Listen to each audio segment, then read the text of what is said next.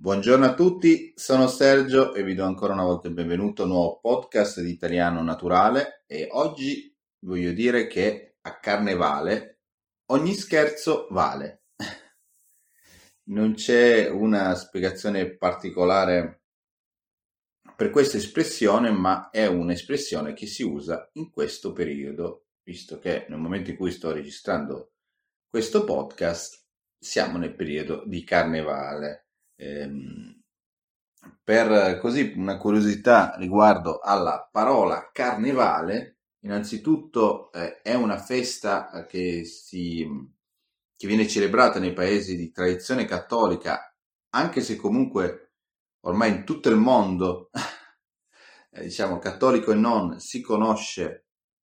ed è famosa questa festa di carnevale, ma chiaramente l'origine è cattolica, anche se ehm, si narra che già ai tempi dei greci e dei romani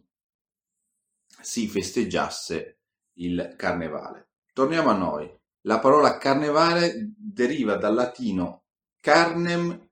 levare, che sta letterar- letteralmente per eliminare la carne. Eh, questo significato viene preso dal fatto che il periodo di carnevale arriva prima della uh, Quaresima, che, sono, che corrispondono a quei, mh, mm, ai giorni che precedono Pasqua. Quindi eh, i cattolici durante il periodo di Quaresima dovrebbero astenersi dal mangiare carne. E Carnevale arriva giusto alcuni giorni prima, almeno il, la, la, festa si può considerare chiusa mh, durante il periodo che si viene chiamato martedì grasso, quindi il martedì che precede la, dom- una, la prima domenica di Quaresima. Quindi diciamo il periodo maggiore, il periodo più importante del carnevale è tra giovedì grasso e martedì grasso. Purtroppo, cioè purtroppo, è proprio per come viene per, per, come viene calcolato diciamo, il periodo dei giorni, non è una festa che ha una scadenza precisa. Dipende da quando viene poi, eh, da quando poi verrà festeggiato il, giorno di Pasqua, la, il periodo di eh, carnevale sarà di conseguenza legato a questa festa. Ma era, questa era giusto una, uh, una curiosità relativa proprio al nome carne vale. Quindi elimino la carne, mangio la carne finché posso perché poi sarò in periodo di eh, quaresimo, quindi questi circa 40 giorni prima di Pasqua e quindi non dovrò mangiare, dovrò, come si dice in italiano, astenermi, quindi dovrò non mangiare la carne in quegli altri giorni. Quindi a carnevale mi sfogo, quindi proprio mangio più che posso e soprattutto mi diverto, perché Carnevale è una festa di, eh, che porta gioia e divertimento. In Italia, forse a parte un po' il centro-sud, è, arriva sempre in un periodo chiaramente freddo, quindi intorno tra febbraio e inizi di marzo, e quindi è una festa che porta divertimento e, e ci sono diverse tradizioni in tutta l'Italia con ehm, una serie di eh, elementi comuni eh, quali appunto la, la, possibilità di fare eh, scherzi, di lanciare i coriandoli. I coriandoli sono piccoli, ehm, dei piccoli frammenti, dei piccoli pezzi di carta colorati che vengono lanciati continuamente durante il periodo delle feste di, di carnevale, sono assolutamente innocui, non fanno eh, niente di male, poi ci sono le pirouette, ci sono eh, piccoli, eh, piccoli cerchietti di carta che vengono lanciati, c'è la possibilità appunto di, come si dice in italiano, sbizzarristi, cioè eh, trovare qualunque idea possibile per poter fare uno scherzo, è tutto concesso insomma nei limiti del possibile, per quello si parla di a carnevale ogni scherzo vale ok? Um, uno degli elementi principali del carnevale sono le maschere. Le maschere sono, uh,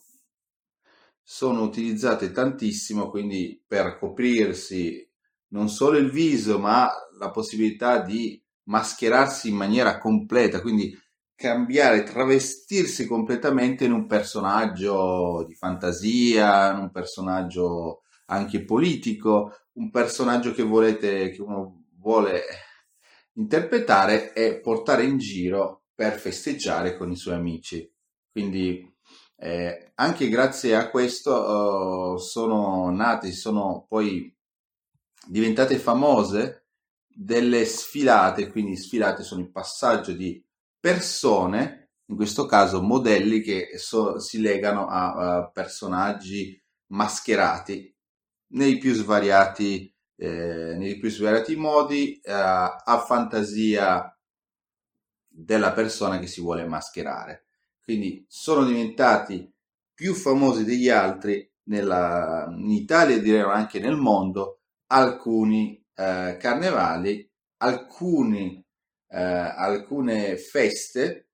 sfilate di carri allegorici, quindi i carri allegorici, l'allegoria è la possibilità di voler lasciare un messaggio, tra virgolette, nascosto sotto forma di un'altra, uh, di un'altra, um, di un'altra espressione. Facciamo un esempio semplice. L'allegoria viene espressa in questi carri uno dei più famosi eh, carri è a Viareggio, un carro con delle persone che hanno, non so, sono, sono travestiti da, hanno delle maschere da politici che fanno magari, eh, scherzano tra di loro per impersonificare, quindi l'allegoria, un significato, eh, un significato metaforico astratto, quindi non vero, per significare il loro malcontento verso i politici. Loro si travestono tutti da politici eh, cercando di eh, immedesimarsi nel, nella persona politica e prendendola in giro. Chiaramente è una cosa consentita, non ci trovo assolutamente niente di male. Quindi sfilano questi carri pieni di eh, personaggi mascherati eh, o anche immagini eh, riprodotte fedelmente con eh, figure, eh, figure classiche come le maschere eh, che abbiamo poi descritto in alcuni podcast, in alcuni post di um, Italiano Naturale, come la maschera di eh,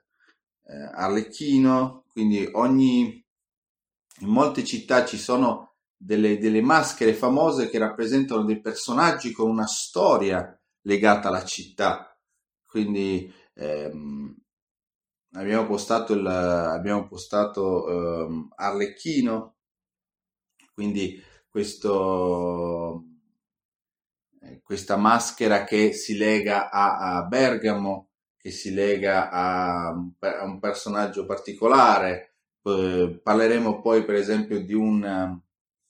di una maschera eh, che si chiama Gianduia,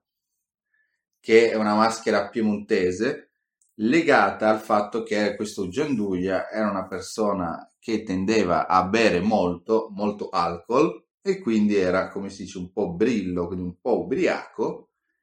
e nel momento in cui era ubriaco cominciava a parlare male dei politici, dell'amministrazione e così via. Eh, l'allegoria o l'interesse per, queste, per questo personaggio deriva dal fatto che lui sfruttava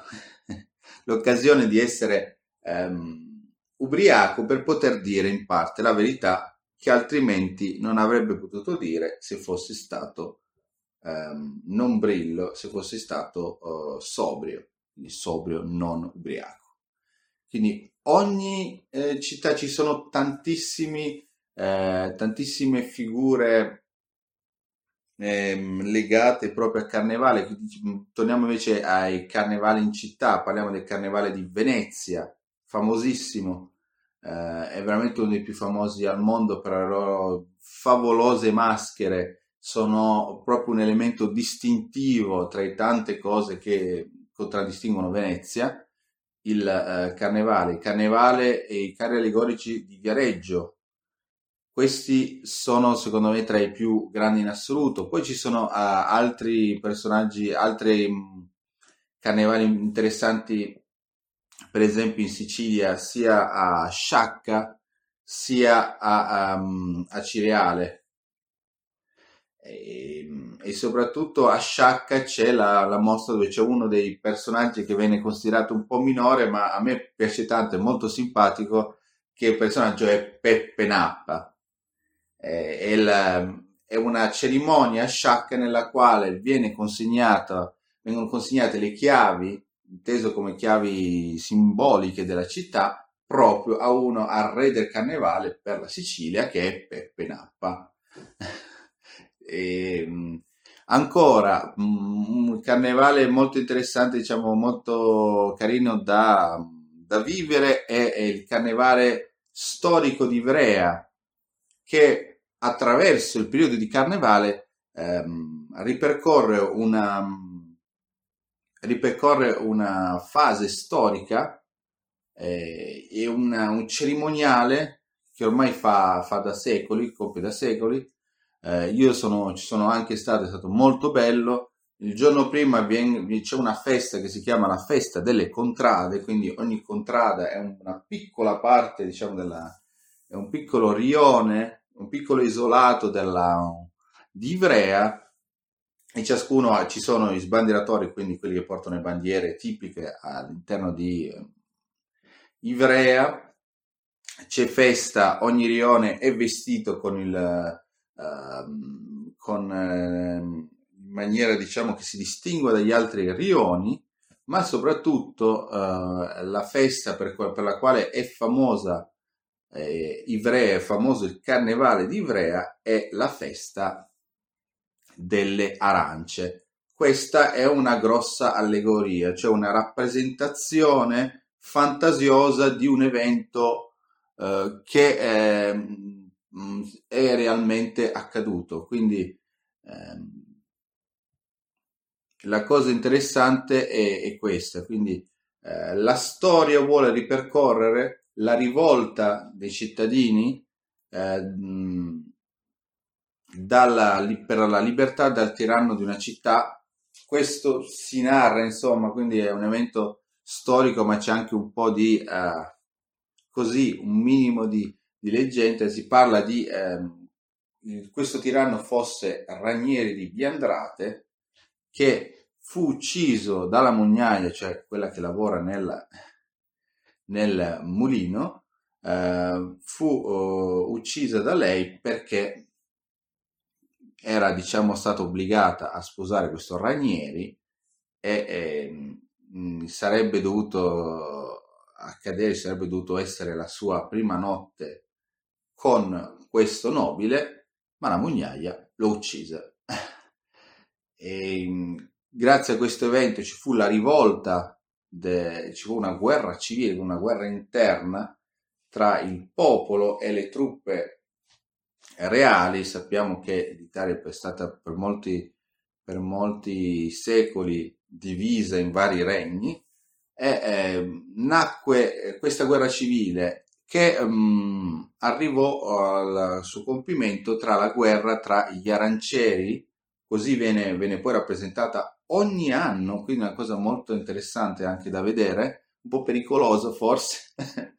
perché vi spiego, ci sono gli arancieri, quindi ci sono delle persone che hanno moltissime arance e sono a piedi in, eh,